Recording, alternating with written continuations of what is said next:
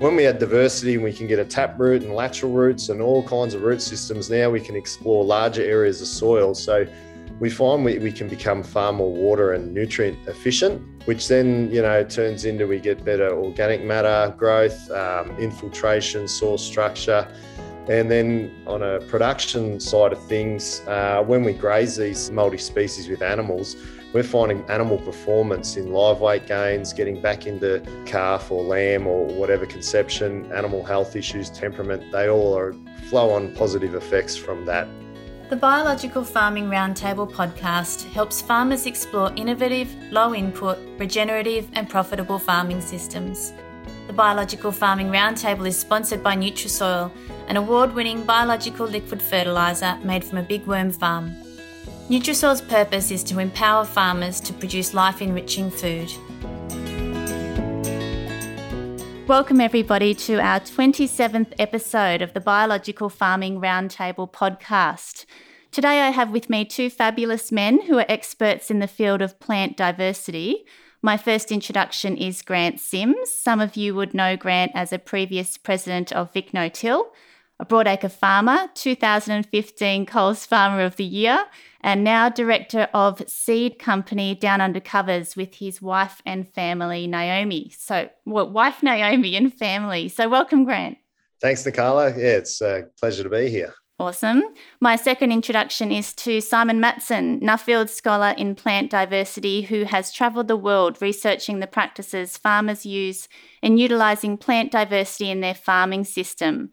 Previous cane farmer, now orchardist, as well as consultant for Soil Land Food. Welcome, Simon. Thanks, Nicola. It's a pleasure to be here. Wonderful. I'm really excited to get the two of you experts together here today to workshop how farmers can strategically use multi-species cover crops to increase soil health and reduce synthetic inputs. So, Grant, I'll start with you. Just the basics. Why use multi-species cover crops? Well, we use them for a number of reasons, but um, one being adding diversity. Um, we've found them that, you know, if you're planting a monoculture like wheat, you know, what you see above the ground is the same below the ground. So that, you know, the same root system below the ground means they're kind of exploring just that one area of soil for nutrients and moisture at the, at the same time, you know, throughout their growth cycle. But when we add diversity, we can get a tap root and lateral roots and all kinds of root systems. Now we can explore larger areas of soil. So we find we, we can become far more water and nutrient efficient, which then, you know, turns into we get better organic matter growth, um, infiltration, soil structure. And then on a production side of things, uh, when we graze these multi-species with animals, we're finding animal performance in live weight gains, getting back into Uh, calf or lamb or whatever conception, animal health issues, temperament, they all are, flow on positive effects from that. So yeah, lots of, like, go on and on and on. There's lots of benefits um, when we add diversity. Yeah, I'm going to dive into some of those later on. I'm just going for the broad questions now. Simon, there's different plant groups and cool and warm seasons. Do you want to just give us a quick rundown of them? Okay, so I'll just give a little response to to Grant's piece. Um, certainly, uh, I totally agree with everything Grant said, and my Nuffield Scholarship uh, enabled me to travel the globe to uh, research this topic. And out of that, I certainly came home totally convinced that plant diversity was by far uh, the single most important thing that I could do in my system to try and and enhance uh, biological function. Uh, I guess at the end of the day, as farmers, we've got to remember there are four things that we all get for free. We get sunlight, rainfall, carbon and nitrogen from the atmosphere, and we all get them for free. And it doesn't matter what our enterprise is, how big or how small, we all get those things for free. And it's up to us as farmers to make the most of those things to try and get productive outcomes. And it's plant diversity that gives you the greatest power as a farmer to harness all of those four things. Mm. So without a doubt, plant diversity is critical, regardless of your enterprise and regardless of your scale. And there are windows of opportunity to introduce plant diversity into any enterprise. You just have to look for those windows and then try and apply it in your environment. So that gets back to this whole thing about cool season, warm season. Obviously, it varies in, in different environments. But for me in North Queensland, for instance, uh, a lot of traditional and conventional thought processes would not, for instance, recommend uh, C three plants or temperate plants in my part of the world because I'm in the tropics. However, I have found that most of these C three plants that I've tried grow quite successfully here during the winter and or our so-called winter period, which is more like a summer in um, southern Victoria, so to speak. Um, so we can grow these plant species at a certain time of the year, and that's one of my, my windows, for instance, where I can introduce a plant species that's not normally grown in this part of the world and will certainly enhance biological function and has enhanced biological function. And I, I can test that these days with modern testing, things like um, um, D N A, and we've done some D N A analysis on, on various um, Uh, plant species and biologies that we had on the cane farm, and established that we had actually uh, increased numbers of different kinds of biology that like those temperate species here in the tropics. Yeah, again, there's just so much in that, isn't there? And I'll keep asking those questions. So you've mentioned there's cool and warm season. Grant, what about the different plant groups? Well, there's a number of families. I had a list here from um, Doctor Christine Jones. There's there's quite a few, but the, the like the five sort of plant groups that they talk about uh, more commonly is like the cereals, grasses, your legumes, brassicas, and a chenopod, things like that. So um, and all you know, warm and cool seasons. So if we can get ideally four of those or more, the more the merrier groups of families. And then we've found if we can have you know. eight or more species in, within, you know, those four families going, you know, we can get some really cool stuff happening, that quorum sensing and that that sharing of, um, you know, minerals and nutrients and things like that throughout their, the, the root networks. Do you want to tell us what chenopods are? Yeah, they're, um, they're in like, there's a family, there's spinach and quinoa and things like that. We've found out of that, the chenopod component, the white quinoa being probably the most economically and the and the best one to put in high diversity, because most of the other um, species within that family are very, very expensive seed and small seeds, and they also don't really um, go as well in uh, with competition or too much and how they prepare the seedbeds, whereas the, the white quinoa's, you know, sort of similar size seed to millet, and it, it can grow quite well and, and um, competitive within the mix. So, yeah, that's something we've been... Um, implementing in our mixes as well, playing around with, yeah. Do you think, um, I'll ask Simon, do you think that we need to put all of those species in together to start with, or is it something that we build up to? What's the strategy when you're starting into multi-species covers?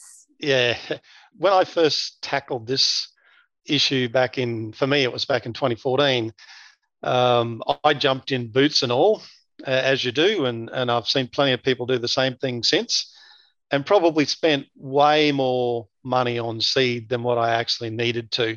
So over the years, I, I guess I've, I've learnt a few little tricks, and and one of those tricks is you need need your own thought processes and, and head to be in the right spot. So this is a challenge. It's, it's something that's not common, and a lot of people are, are turning to it now. Uh, and it's certainly the flavour of the month, if you will. But uh, I'm seeing people make the same mistakes as what I made earlier on in the piece and get somewhat disappointed with results, particularly with these really high diversity blends. So I guess what I'm saying is start off small. Uh, anything more than two species is a blend. And yes, you do need the more the merrier, if you will, to achieve something like quorum sensing. I think they they reckon that you need six plus species, and those species need to come from at least three of the functional plant groups to have any chance of reaching quorum sensing. which is whereby you have enough different kinds of biology to perform all the tasks that are necessary in a, a healthy soil. So the problem with that is, particularly when you're starting out, you if you get these big blends, you tend to chuck all the seed out there, um, and quite often you can't find a fair few of those species. So you get somewhat disappointed in that, uh, and that that's not uncommon. So I like to try and start people off with the bread and butter species, as I call them, things that I know will go well in almost every circumstance and are relatively cheap and robust and will certainly give a result. The other point to that is that more often than not, people are starting out from a very low base. So quite often a lot of these more funky plant species just can't establish because they're too challenged by soil constraint.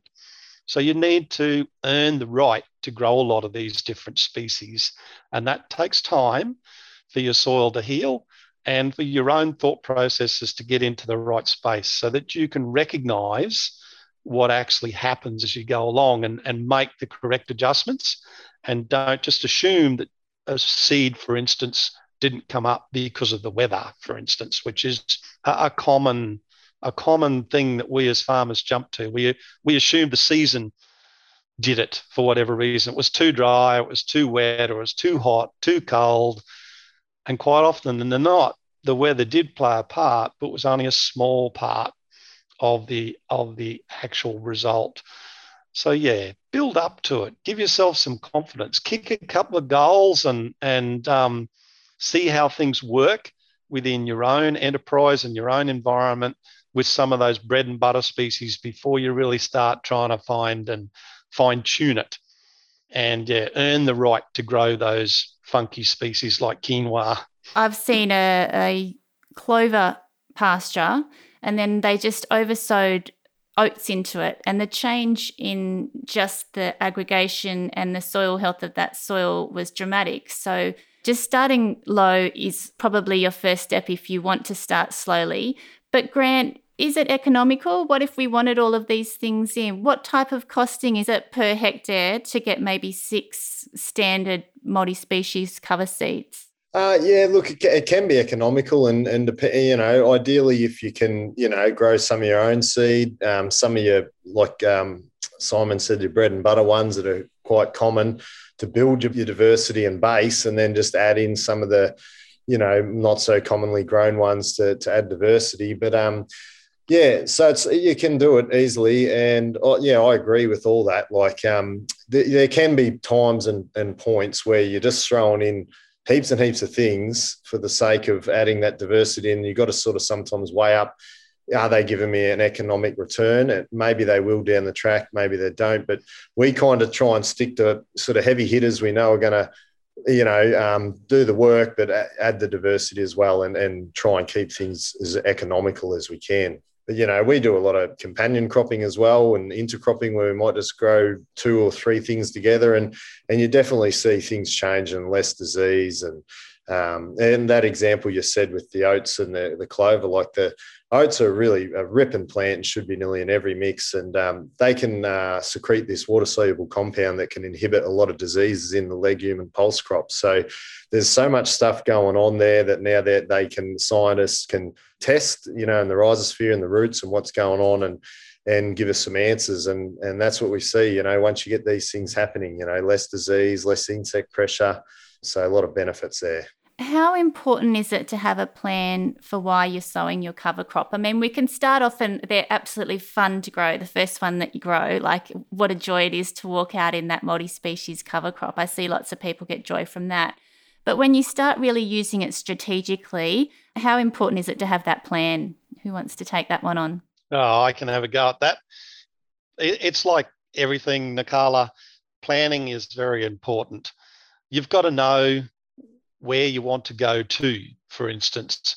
Like a cover crop is, serves can serve many purposes, everything from capturing sunlight, carbon and nutrient cycling, to water infiltration, uh, preparing the ground for the next cover crop, um, combating weeds, for instance, uh, and also disease. So there is a multitude of, of reasons why you might want to grow a cover crop. So you need to plan it carefully. And a lot of that planning is based around where you want to go to next.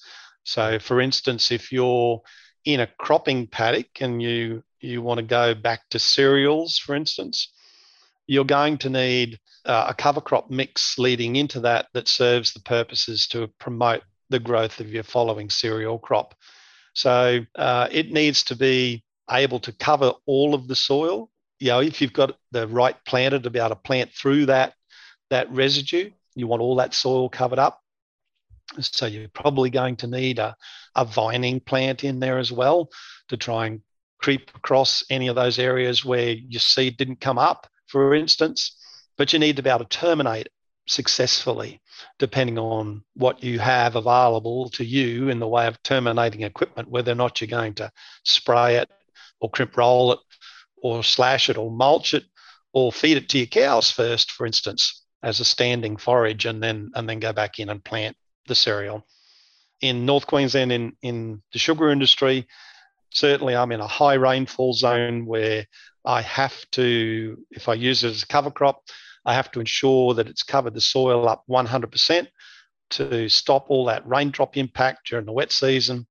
So that's my primary focus in a, in a cover crop, and I tend to plant it thick so that Uh, that I will achieve that um, in addition to covering up all those spaces on the soil with plants that I want to grow. I'm trying to hold another Mother Nature back from putting plant species in there that she wants to grow just because they're hardy and they're covering up those spots where I left a gap. So I'm trying to outcompete her with species that I think will benefit me and my production system going forward. So maybe, so, just, yeah. maybe just help her out rather than outcompete her. Okay, so you mentioned that you can match your multi-species to the following crop.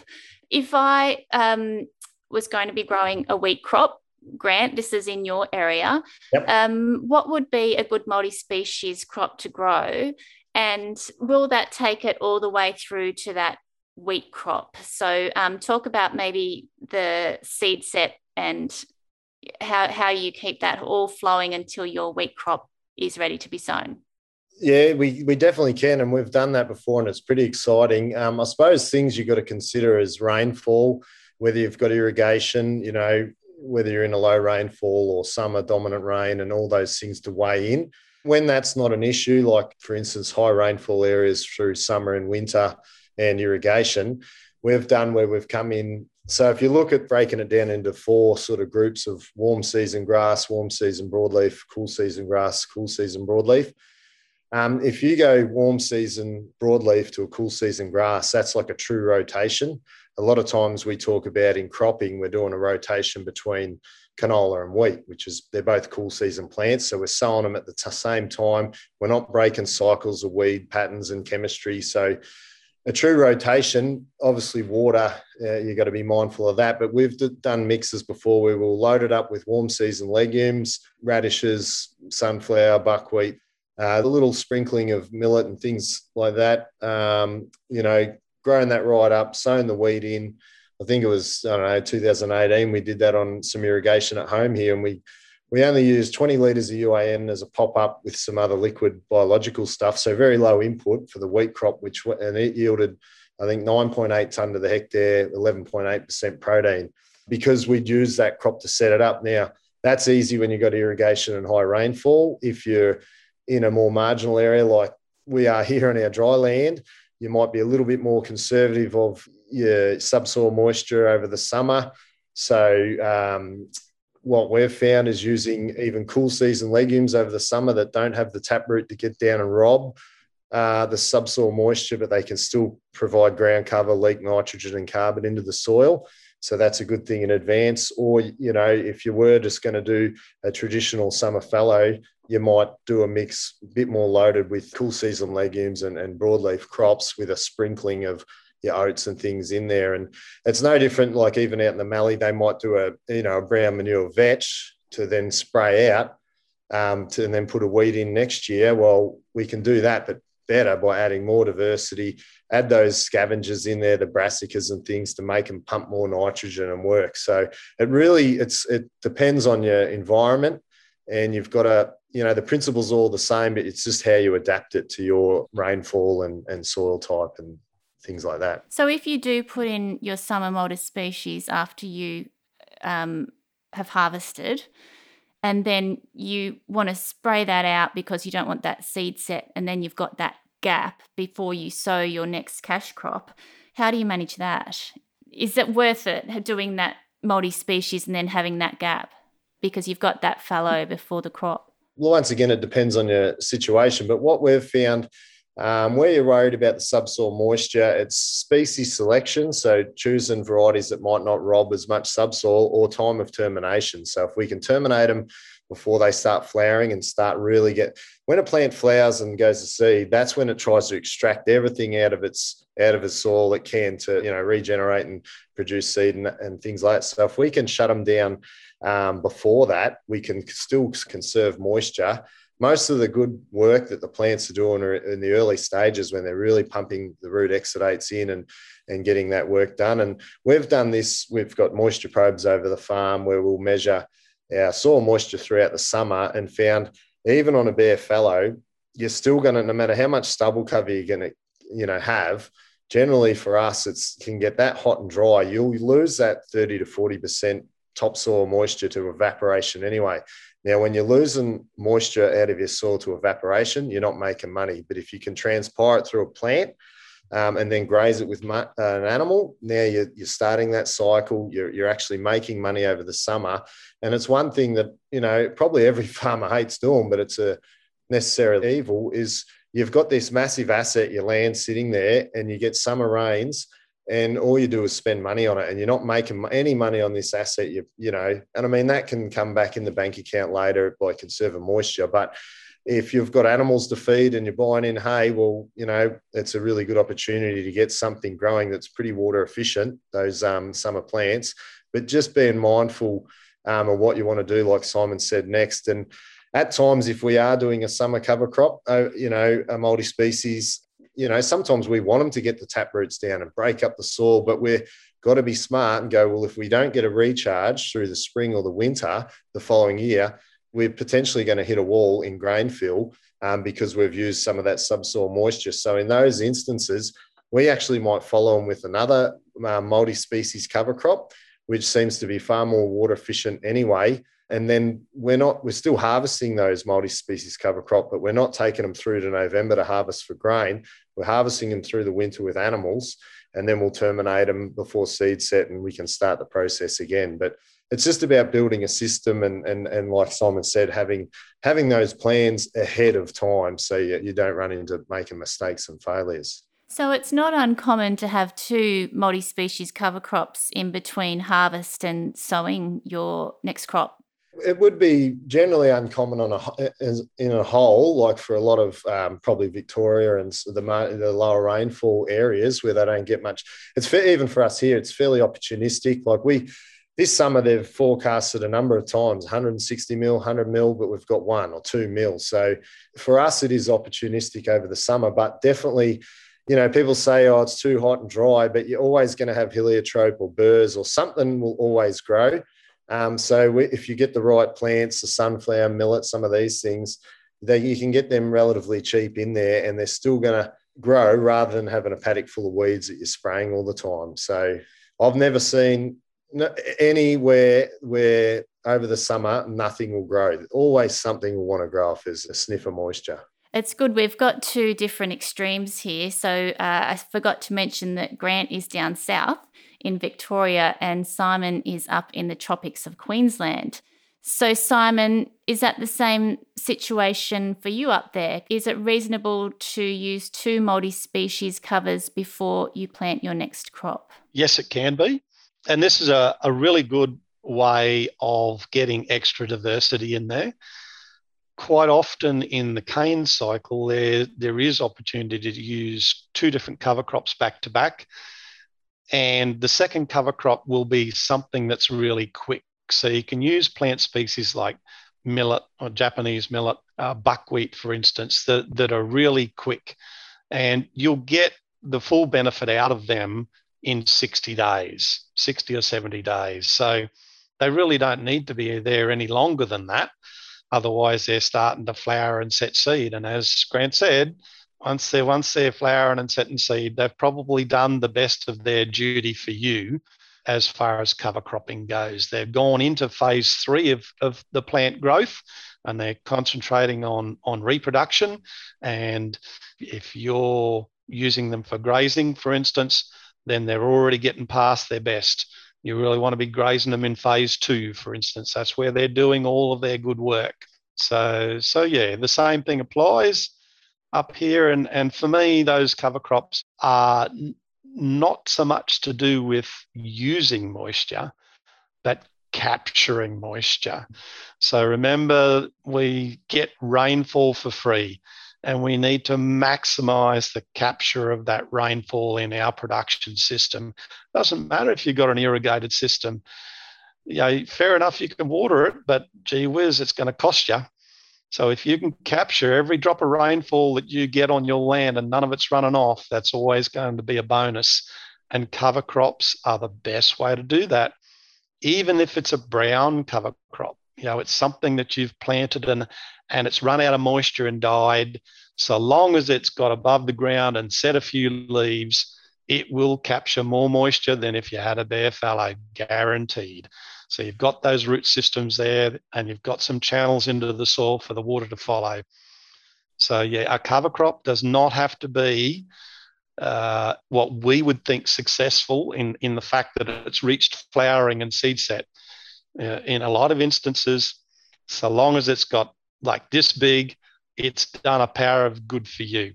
So keep that in mind. It's all about capturing sunlight, water, carbon, and the nitrogen at every opportunity. That's interesting. You've both said that these plants are actually doing their really good work at the start of their life.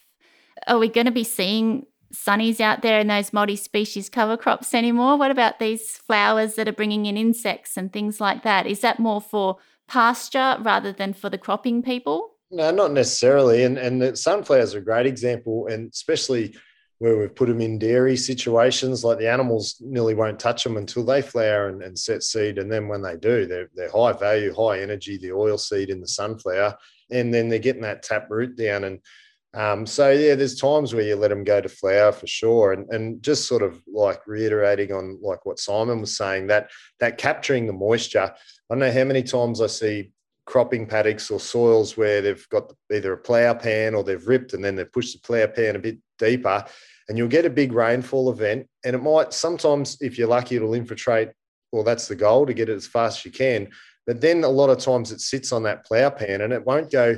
Well, I've done soil pits and seen the moisture just sitting there, and it won't actually go down to depth, or it takes a long time. And in that time, we're exposed to evaporation. And if we can get these plants creating channels to get that water down deeper, faster, we can hold water at depth far better. Yeah, spot on. I think Simon said that the other night, and I just had a real aha moment. I was like, ah, oh, yeah, and I've been around these multi-species cover crops for ages. So if you take anything away from this podcast, it's about the water infiltration and capturing the water. A lot of people uh, will say that your multi-species cover crop is going to take away my moisture profile. It's going to use my moisture for my following crop. So this kind of explains that, well, no, it it could, but if you get the rainfall, you'll do better. And again, there's always risk in farming, isn't there? Yeah, and once again, it's how you manage it. And we've had very hard-setting, high-sodic clays now and really flat ground that can get real waterlogged and wet in the in the winter and dry and hard in the summer. And uh, we did um, like trials, and we tested soil tests before this and after, and three years in a row of winter multi-species followed by summer. And after three years, we'd seen our total active biology uh, over double what was the desired level, you know, nutrients and things like that. But what was interesting, when we put it back into the cropping rotation, you know, I, I remember the old man commenting and going, geez, this ground's, it's soft, it's soft now. Um, it's like we'd ripped it, you know, in when especially in a cropping situation, if you need to improve your soil like that, it's generally us spending money, ripping, liming, gypsum, you know, chook manure, whatever. And at the end of the day, you've spent all this money. Well, we took another approach to use multi-species, multi-species, and we've improved the soil using plants while making money instead of spending money. We're getting that return on, on you know, grazing and live weight gains and that. So it can be really fun as a tool um, to use strategically, yeah. And I think it's about planning that budget. You've got to take in the live weight gains of the animals, and you've got to take in the cost that you didn't spend on lime and gypsum and deep ripping. Are farmers doing that, do you think? Measuring the live weight gains and... Oh, just pulling it all together, the value of these cover crops. It's not like a black and white budget that you can set. It's like this holistic way of going, oh, I saved money there, I gained money there, I... You know. Yeah, I'll uh, jump in there because I'm very lucky and get to speak to a lot of farmers that are trying this, and you get all levels of um, experience and, and where they're at. But, when, you know, you I do. You hear stories where they're saying, uh, and dairy farmers are great because they get pretty quick feedback. They're monitoring their animals twice a day, like, you know, very closely, and um, they can measure things in the milk vat and, you know, problems with the animals. But, you know, instances where farmers might have been ryegrass clover, putting four hundred kilos of urea a year out, you know, silage, feeding stuff all summer, going to multi-species in the winter, multi-species in the summer, no more nitrogen in the system, a lot less mastitis and other animal health issues that when you're putting those high-performance animals in intensive um, these systems. And, yeah, it's really exciting when you hear guys out there, they're seeing, you know, and they said, look, it might have, might not have happened overnight, might have taken two, three, five years, but when they start seeing these things, it's really exciting. And um, that's, I suppose, also to have in mind that don't expect miracles year one. It's you've got to set the plan and, and make it work. And, and I know with, you know, we can take a longer approach or a shorter approach, but there's ways we can get there faster because, you know, people like Simon and, and a lot out there that have done this, and we don't have to all make the same mistakes. So, yeah, and, and myself included, I've made many. That's the fun of it. What about, I will just stick with you for one more, Grant, before I go back to Simon. Is it profitable in cropping in low rainfall areas where you don't have summer rain? How can you incorporate multi-species crops in there? Yeah, that's a great question. And and I think that's a thing that comes up a lot. I know when I was in with Vic No-Till that guys in the mallee or low rainfall say, nah, that, it depends what perception you have. And I think calling them a cover crop, and when they first started getting floated around over here, it was we harvest the wheat, we put a cover crop in, and then we grow the next wheat crop. And in those environments, it's probably, well, it's going to take a long time for the soil to improve, I think, and it, potentially it's how you manage that. But if we change the, the terminology from cover crops to, you know, multi-species forages, and at the end of the day, we're just trying to get diversity in there, and it doesn't have to be a cover crop. So in some of these cropping systems where they're running livestock, to me, it's a it's an absolute winner because, you know, you can still sow it like any traditional wheat crop you would, but instead of just sowing, you know, whatever, you know, oats or whatever they might sow for their lambs and sheep to graze on over the winter, we can add that diversity, which can help the ewes produce more milk, the lambs get better live weight gains. So we just, and you still treat it like your other crops, but we're just adding diversity. So, um, you know, and then the same before where I said where these brown manures are going on, we can add a radish, we can add some different things in there to manage it the same, but just adding diversity amplifies Um, your results um, from what I've seen. So, yeah, they can work anywhere and everywhere. So you're saying use it in the winter to add diversity, but in the summer when there's no rainfall? Well, I would start with that. That's the system, you know, and what you do, and just get more diversity in when you're growing. So, you know, down here in, in Victoria, you know, you might not get any summer rain at all.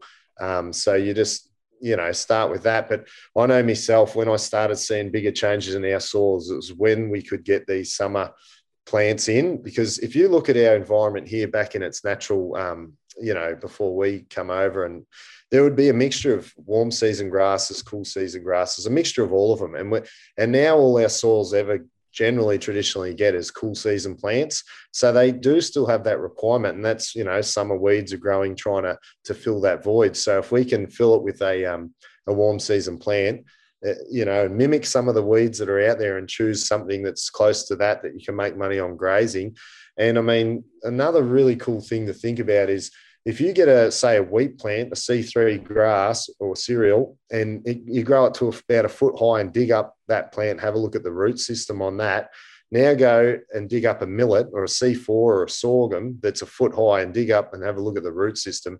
It is chalk and cheese. Those C four plants have just got these massive, powerful root systems. They're very mycorrhizal, fungal, you know, high associations. They can do a huge amount of work in your sort of breaking up your soil and, and really feeding it. So where we can get them in. And other, um, I suppose, you don't just have to follow the same recipe or the same sort of process. Like we've, where we've implemented them in before and it really works well is, say you get an early start. Everyone's sowing earlier these days, and, you know, there's longer season varieties. We get an opportunistic, you know, March big rain, we can sow it in and, and grow it right through. Well, we've put things like buckwheat, sorghum, sunflowers, millet in with our wheat crops, you know, in March or April. So then, you know, you get four to six to eight weeks growth out of them when they're doing the most amount of work pumping the soil um, with their exudates, and then they frost out naturally on their own, but they haven't got down and robbed any subsoil moisture because they haven't had the chance before the frost comes in. So we don't necessarily always have to plant them in October, November, December, January. We could still be planting these plants in, in March and April, and they'll still get four to six weeks till middle of May, June before they frost out. But we're adding that diversity in with our wheat crop. Um, and some of this stuff you can get pretty cheap, sunflower seed and things like that, really. So yeah, there are other cool little ways. Buckwheat's a ripper because it releases so much phosphorus when it's grown, and it's really easy to frost out for us down here. Yeah, so can you use less fertiliser when you use those additional seeds, do you think? Yeah, you can, but once again, you're sort of cautious on that um, approach because, like Simon mentioned before, you've sort of got to earn the right to. If you don't have good aerated soils and good subsoil structure and, and active biological soils, you know, and you're new in this system, it might be sort of dependent on those fertilisers. So, and I've seen people remove it too early and then their crops become, you know, a bit sooky and or a bit lethargic and, and they're missing out because they're so used to that. So you've got to set up, once again, a bit of a plan to how you can wean off. But definitely, like, we've grown some huge amounts of dry matter with no nitrogen or phosphorus applied um, when, that we've had it in the system for a while. And the other thing to, to think about, I think, um, with this, which is quite really important, I reckon, when we see a lot of this work done out of the Northern Hemisphere, a lot of their cover crops they're planting is in the spring as our daylight is getting longer and the soil temperatures are warming up. Things are becoming more active. So definitely in the summer, it's really easy when you've got warm soil temperatures. But most of the time down south here, we're sowing in, you know, going into the other way around. So days are getting shorter, soils are getting cooler, and we're getting colder and wetter. And and and I've found we, we I'm always monitoring soil temperature just to see, you know, a lot of different things, what's going on. But once your soil temperature gets down below ten degrees, like in June, July, it's like putting food in the fridge to slow the process down so it lasts longer. So there's certain microbes and organisms that operate at different levels, but Um, a lot of them will slow down, and particularly some of that nitrogen fixing and so, uh, phosphorus solubilizing ones, they work better in a warmer soil. So we've got to be careful that we're not asking them to do too much, you know, for what our soil temperatures and time of the year and, and where we are in our system. Yeah, good advice. Simon, I'm going to go to you. Do you think that you can match your cover crop to your soil test deficiencies? Yes. To some extent, you can. Uh, so there are a lot of different plant species that are better at cycling certain nutrients than others. Um, so, for instance, uh, oats, we mentioned earlier, is, is great uh, for cycling phosphorus. It can actually exudate a compound and cycle phosphorus without the help of biology. It's one of the few plants that can do it itself. Um, Mycorrhizal fungi is largely responsible for the cycling of, of phosphorus in our agricultural systems as well as in native systems. And there are plant species that are referred to as highly mycorrhizal. And that's how I got onto, onto planting sunflowers originally, for instance, because they are one of those species that's referred to as highly mycorrhizal. They encourage mycorrhizal fungi. In my sugarcane system here in North Queensland, I went so far as, as to actually plant sunflowers as an intercrop in cane to test this theory. and where it was just cane alone, we could only find two species of mycorrhizal fungi in relatively low numbers. And where we had cane and sunflowers growing together, we had six species of mycorrhizal fungi in quite large numbers. And that was just by planting seed. So this was all done through with D N A. So we were pretty confident in, in our results. So you can massively influence biological function just by planting the right kind of seed for a particular instance. And whether or not that in that instance led to further uh, phosphorus cycling, uh, I didn't have the, the funding at the time to prove that, but that's the theory behind it. So another plant species that I love is lucerne. So lucerne has a great big taproot system on it.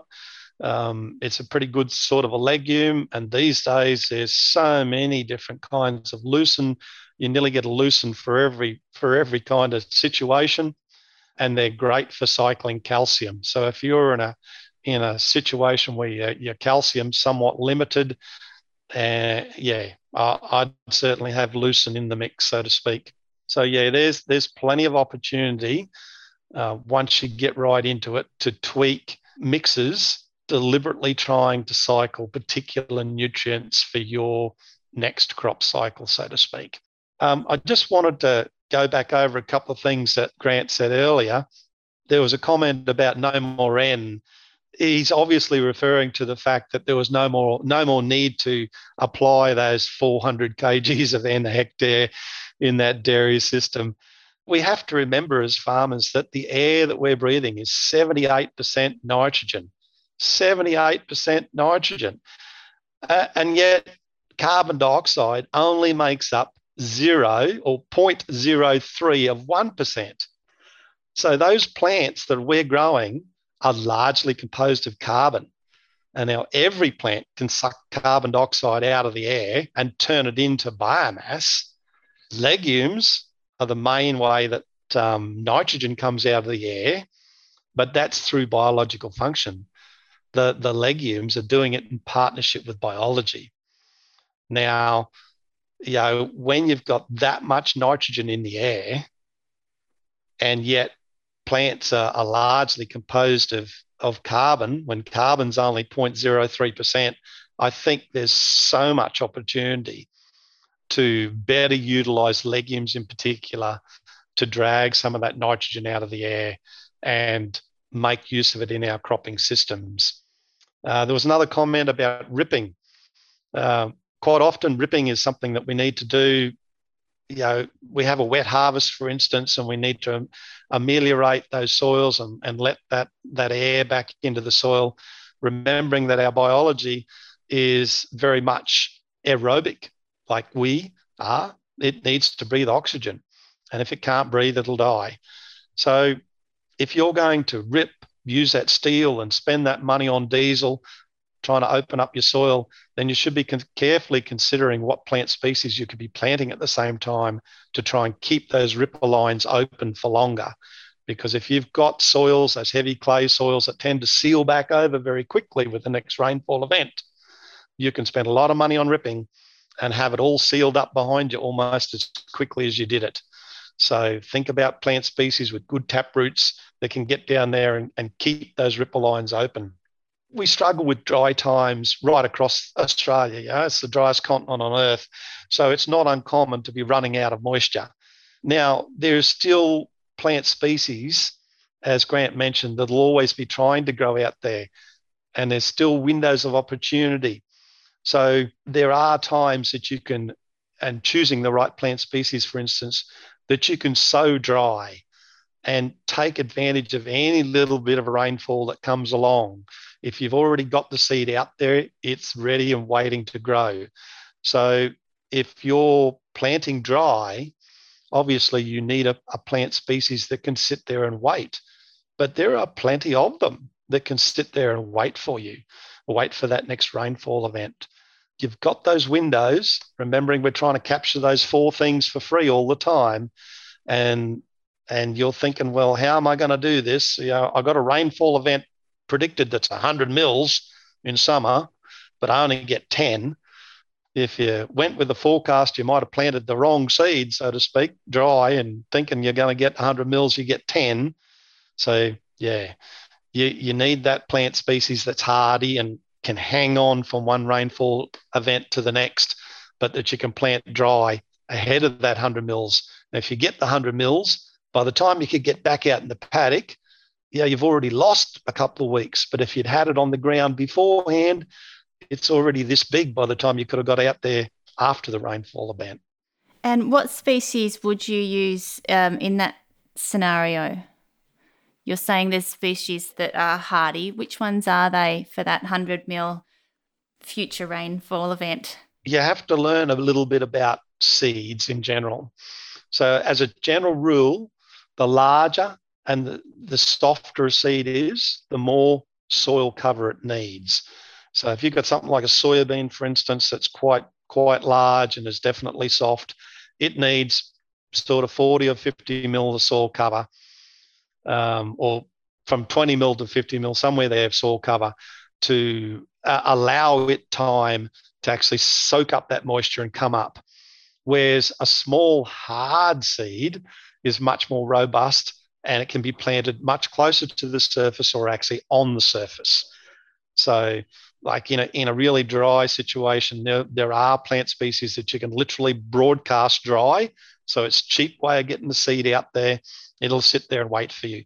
So the smaller and the harder a seed is, the closer to the surface you can plant it as a general rule. The bigger and softer it is, the more cover it needs.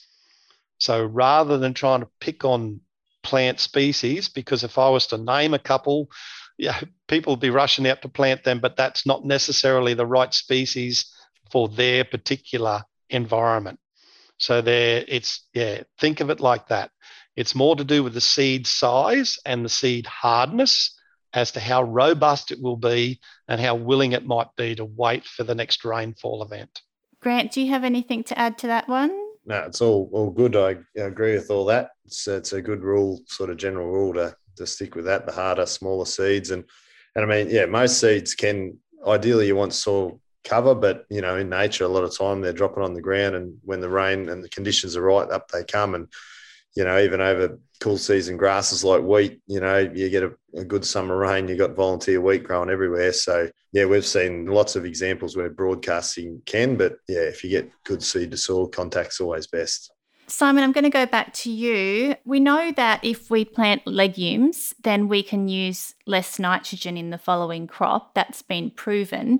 How can you terminate to make sure that that nitrogen sticks around at the right time for that following crop? Is there any skills there that you need? Certainly. Every situation is different. We mentioned green manures and brown manures before. Um, I'll also go to the next step and talk a little bit about Uh, bacterial to fungi ratios in our soils. So in a conventional cropping system, and certainly in the cane industry up here, we're very conventional, high input, high use of steel sort of a system. We have a very bacterially dominated soil system, which is not good when it comes to cycling uh, nutrients and trying to um, build carbon, for instance. So we need more, more of those fungal uh, kind of biologies in there. So for me, when I'm terminating a legume cover crop, for instance, if I'm not going to actually physically harvest it, and it might be a while before I'm going to physically plant the next plant species, I will deliberately terminate that plant, most likely using herbicide, but leave it stand. So leave it standing on the surface. It's still protecting my soil if we get one of those rain, heavy rainfall events. And I haven't disturbed the soil, um, and I will actually get to hang on to more of my N. Commonly up here, people would, would get out there and, and um, terminate that green manure with a set of offset discs, for instance. So they, they've turned that green manure into the soil. And that's a perfectly acceptable way of terminating a cover crop. Uh, however, if you're not going to plant your next cash crop inside of the next, you know, three to four weeks, you're going to lose a significant portion of the nitrogen that your cover crop just grew. So, yeah, it's about planning. Am I ready to plant my next cash crop? Do I terminate it green with the offsets and some steel, or do I, you know, use a bit of herbicide and let it stand there and, and try and encourage more fungal breakdown of that biomass rather than bacterial breakdown of that biomass? So, so yeah, these, these things are very important. And certainly for me, if I wasn't going to harvest that cover crop with the header, then I would be just terminating it and leaving it stand until I was ready to go back in there and literally plant that next cash crop, whatever it was. Grant, grazing cattle or sheep, is there any species in a multi-species cover crop that we should be wary of with grazing times? Uh, yeah, potentially. Um, there's species within varieties that, that can cause issues. Like a good example of that is like your sorghums and millets. There's like grain sorghums and things that are can have that prussic acid, and if it's under stress, the plant or, or young can be risky grazing those things. So that's why we should always use, um, so that's that's a certain species within that variety, but there's species of sorghums and that out there that are very little, if any, you know, very, very low risk of any of that prussic acid. So they're the sort of varieties we use and, and should be used when grazing, because the, the worst thing, you know, you don't want to be after worrying about how you're managing when you're grazing and that. So always try and choose plant species that are, are suitable for grazing at any time, we, we find is always the best. Um, and then there's also things to be mindful of ratios too, because there's plants in there that, that potentially, if it's in a monoculture and that's all they're going to eat, that can run into issues. Um, you know, even buckwheat's one with, they can get photosensitivity if, if fair-skinned animals like sheep are, are grazing them over the summer. But I've done a lot of work with this and, and some scientists in, in the States. And if we keep them at a, a certain ratio or a certain amount of kilos per hectare in a well-designed mix, it's not an issue at all. So it's probably the same as us. If we eat or drink too much of one thing, it can be toxic. Alcohol is probably a good example of that um, to us. But if we have a little bit in moderation with a balanced diet, it's, you know, it can be beneficial as well. So just being wary of the species you're choosing and also the ratios that you put them in there, if you are grazing, is important, definitely. Well, you're basically feeding the soil as well as the animals. So just be responsible like you would with your dinner plate type of thing is what you're saying. Yeah, yeah, yeah, pretty yeah. much. yeah.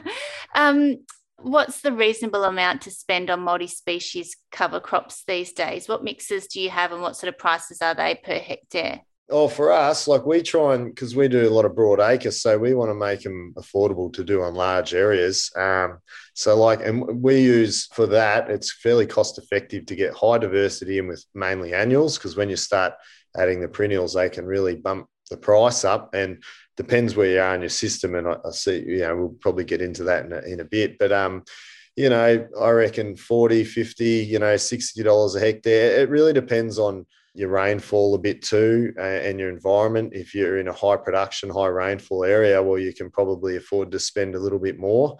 Um, and also depending on, you know, what you're going to do. Like if you're grazing them, like there's pretty good money at the moment for cattle, beef and sheep. Um, you know, we, I think last year our young cattle were getting nine dollars fifteen. We topped the market at Yay um, per kilo live weight. So, and with this high diversity, you know, we've done a number of trials and had our mixes in where they, you know, the average down here for greenhams on grass-fed system is about nine hundred grams a day. Last year, some of our cattle or young cattle on their mums still were doing one point seven to two kilos a day. So if they're getting those extra returns on live weight gains and, and the price, uh, you know, it all comes into it. So you can probably afford to, to target some, um, you know, a bit higher plane of nutrition and get more diversity in. So, yeah, it probably comes down to what you're going to do with them. And even, you know, in orchards and things like that, you know, these guys can be selling, and Simon's got probably more experience on, on that sense in growing there. But, um, you know, they've got these high value crops. So if we can put in well-designed plants that will minimize diseases in the crop, help feed, you know, get rid of nematodes that might be a problem to those trees, or bring in bees and pollinators that can really increase the production, well, then, you know, it, it all depends on what, you know, your enterprise is and, and what you're doing with them, really. going back to, you said we we're going to talk about the perennials versus the annuals. Could I give an example? Say if I had a pasture and it just didn't have a lot of diversity, it was kind of struggling a bit, had a bit of compaction, um, but the soil test kind of looked pretty normal, no big deficiencies. How would you manage to increase the health of that soil with a cover crop? Yeah, that's a really good question. And there's um, mixes we've been playing around with and looking what we're sort of calling biological primers. And it's it's interesting now, even like in the M L A, they're identifying, you know, pasture dieback. And they've actually identified that they get less pasture dieback when there's a legume or there's more, essentially more diversity in there. So grass, dominated grass pastures are, are a really good one for that, because what we've found and seen a lot of, it, it can be quite hard. You know, if you're looking at the soil as, as an animal or, or a living thing that needs to be fed, well, if they've got a lot of native or, you know, grass dominant there, they're kind of getting their fill on that. But a lot of the time when you walk these pastures, they've got dandelion or they've got, um, you know, a thistle or or whatever. And that that's sort of there's what they're missing. So it's really easy to stitch in, you know, your, your radishes, some clovers, um buckwheat, you know, some of these, um, and, and they can be biological primers, mustards and things that can, you know, um, and sometimes they mightn't provide huge growth with the grasses, but it might make that grass perform better where they're getting a higher level of nutrition out of it or less disease and things like that. So definitely biological primers. And on the um, annual and perennial type thing, I think it's sort of, you got to be mindful for where you are in, if you look at the soil, you know, succession of the soil from pioneer plants, mosses, and, you know, then weeds, a pioneer, and then you go to annuals and perennials and up to shrubs and conifers. It's sort of like Simon touched on before. It's um, it's on a sliding scale of bacterial dominated to, to fungal dominated.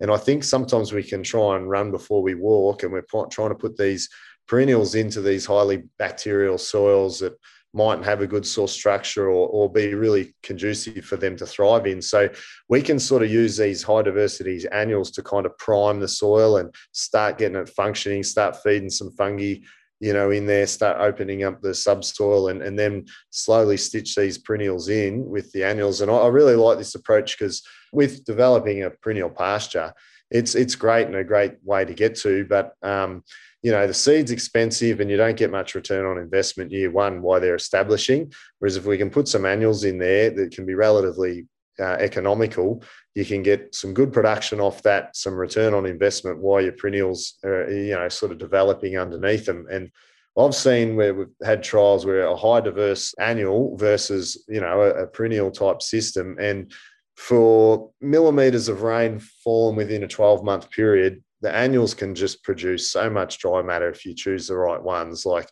you know, once you get these summer mixes and things, the sorghum's growing up, you know, twelve feet high and, and sunflowers eight and ten foot. Like, it's a huge amount of uh, biomass we can generate with these annuals off, um, you know, very efficient with water. Um, so, yeah, it's. I think we've just got to be mindful of where we're at and set the scene. You have a plan to getting those perennials in. Simon, what about sowing into those existing pastures? Can you can you give us, you know, what, what are most people doing that you've had experience with? Are they spraying it out or are they sowing directly in? What would be your best strategy if you wanted to increase the health and diversity of a pasture that's not just moving much? So if I just take a step back to where Grant was talking a moment ago, and using annuals into a perennial existing pasture, that's that's a, a great way of capturing extra sunlight. Remember, we're trying to capture that sunlight, and annuals will always produce more biomass because they have a, a shorter lifespan. They're in a hurry. They have to get their, you know, they have to do their growing because they, they want to set seed this year, whereas a perennial will sit there and wait for years and years sometimes before it gets a, enough moisture to seed. So, yeah, it's a window of opportunity in our pasture system to introduce annuals. You know, and if you've got moisture in the system, why not introduce some annuals? I, I talk to a lot of graziers about this exact scenario on a frequent basis. Grazing systems are, in this country are largely based on native grasslands um, and dryland systems. But there, there's so much opportunity to add some annuals in there just to build soil carbon and to enhance production. So yeah, all you really need is is to be able to get the seed in the ground, so to speak. So in some cases you might be able to get out there with your if your no-till planter and and plant it direct into that pasture if you can get the tractor across the ground. But in some instances you can't do that, but you will be able to actually plant some seed by feeding it to animals, for instance, depending on the um, species and the variety. Small hard seeds, once again, are, are quite robust, and depending on the on the species, up to sixty percent of some species will pass through an animal and still be viable seed out the other end, uh, obviously planted in, into an ideal environment then. So, so yeah, there's there's a number of ways of getting, um, adding diversity, even in a broad-scale dryland grazing system. Um, and, yeah, even adding annuals into that system, which is a great way of priming that soil and then being able to hopefully enhance the perennials as you, as you go. Um, and that could be, if you're out there planting your annuals anyway, maybe you should have a little bit extra perennial in there. Uh, a classic up here is a, like a, a Rhodes grass pasture, uh, and it'll just be Rhodes grass. Uh, so there's plenty of opportunity there to put in some annuals, obviously, but then add some perennials while you're at it as a perennial legume, or even so much as adding another variety of Rhodes grass, for instance, because a lot of these pastures have been established for twenty or more years on the back of old something like old Callide Rhodes grass, which is very common, and there, there's some new improved varieties these days. So it's the same grass, yes, but it will enhance what's already there. So, so yeah, I certainly encourage people to do that.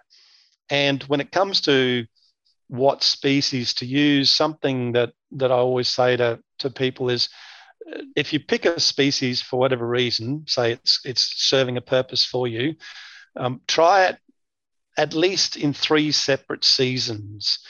And each time you try it, try a different variety of that species. So I've I've found this happen to me a few times now, where I've chosen a particular species to do a job and it's failed the first year. And I'm thinking, well, you know, it should have worked. Why didn't it? And I've chosen a different variety the following year and had it mm, a little bit more successful. And then third year actually had it go great guns with a different species again. So it's another tactic that you can that you can use to um, work your way through to different species. And just because a species fails the first time doesn't mean to say it'll always fail. So yeah, try a different variety. Um, if you're trying something funky, try a small amount. You know, don't don't just plant the whole thousand hectares. um, you know, put a put a, little, a couple of little strips in there of, of something different. Uh, graziers, in particular, quite often set and forget a pasture, and they they might come back to it twenty years later, sort of thing, thinking that they can they might enhance it. Well, I, I encourage graziers to think more like croppers and actually have seed in their budget every year. Every year, but only you know, in a grazing situation, it, it maybe only needs to be a little bit, because this year you'll target one particular area of your pasture, so to speak. Um, but every year you're doing a bit, and that gives you a chance then to try a lot of these different species and then varieties within species without breaking the budget.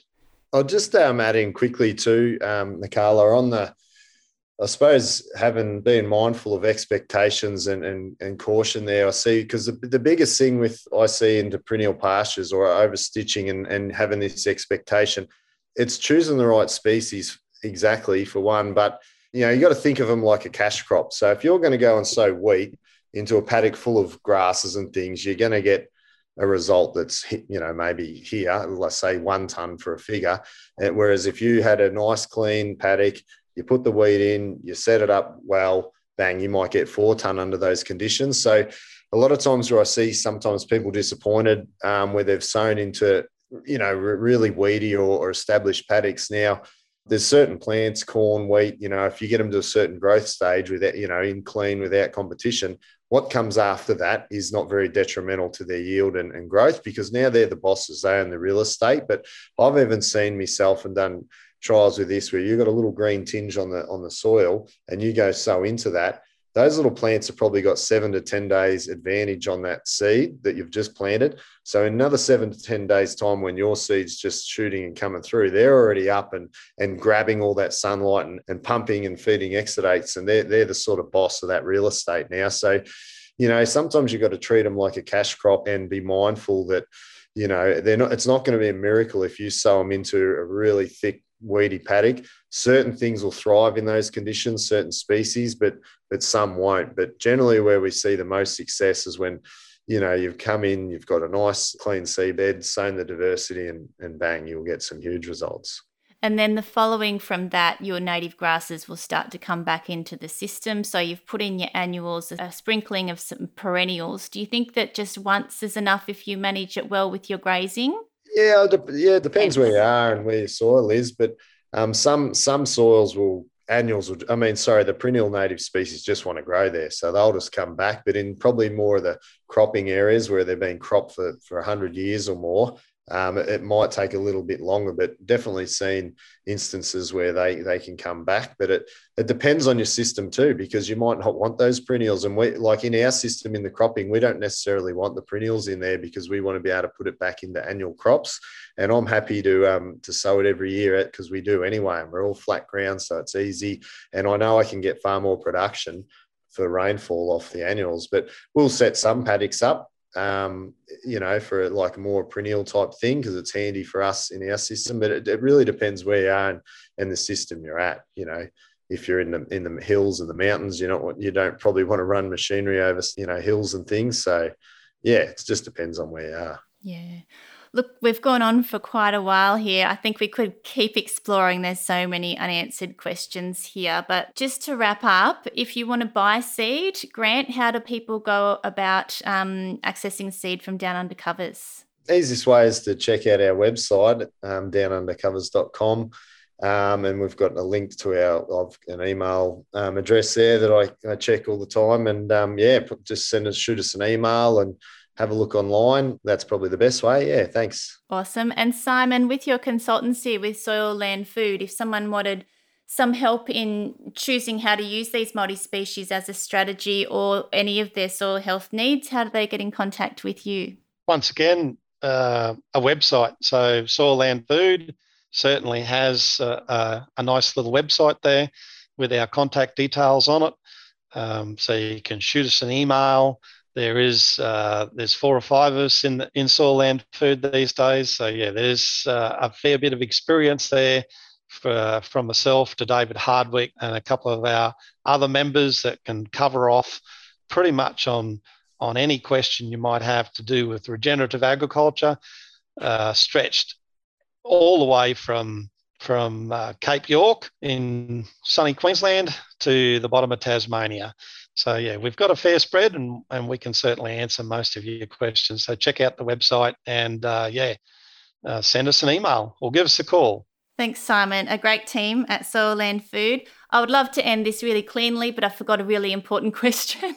We talked about biological primers um, as the uh, as the seeds are biological primers, but where's the role in biological stimulants in using multi-species cover crops? Yeah, great question. And uh, I think it all starts with the seed. And you guys, like, the, you know, the worm juice uh, or um, as a seed primer, we've we've seen really good results in that, um, you know, with disease in, in the plants, um, getting them functioning better, setting up that rhizosphere. We, I've done heaps of trials. We did some last year with, you know, your commercial side seed dressings measuring um, red leg, you know, insect infestations. And even those sides, even though they've got that on there, at three and five leaf, they're above threshold anyway. So you sort of got to question how effective some of those sides are that can be actually a little bit detrimental. And also I've seen where we've, um, you know, on a very minimal amount of rain, two or four mil, we could have treated seed that is just shot versus seed that's got a more biological stimulant like your worm juice on it with roots twenty mil long. So it can actually aid in germination and, and the signalling that we need to happen. And I think that's where it sometimes gets overlooked. Um, if we're trying to get all this quorum sensing going, which happens through fungal associations, if we're putting a side on the seed, which a fungicide is to kill fungi, it's going to be not really conducive to getting that fungal sharing. So, you know, your worm juices, that's a really good place to start. And we also see through the winter when, when it is colder down here and things start to slow up, we can stimulate or prime it with the, you know, and get the plants brixing higher so that, you know, it, we do a lot with bricks, and um, before and after you put anything foliar on your plant, you want to test that, and you want to see whatever you're buying and applying to your crop. If it gives you a positive rise in your bricks, that's money well spent, because that means your plant is now photosynthesizing at a higher capacity, therefore pumping more carbon into the soil. And also when that plant is grazed, it's a higher nutrient density, which leads to greater live weight gain. So, you know, I know a lot, and we've used the, the Nutrisoil worm juice, and, and it is something that can definitely stimulate and, and help the plant photosynthesize. Please follow the Biological Farming Roundtable podcast.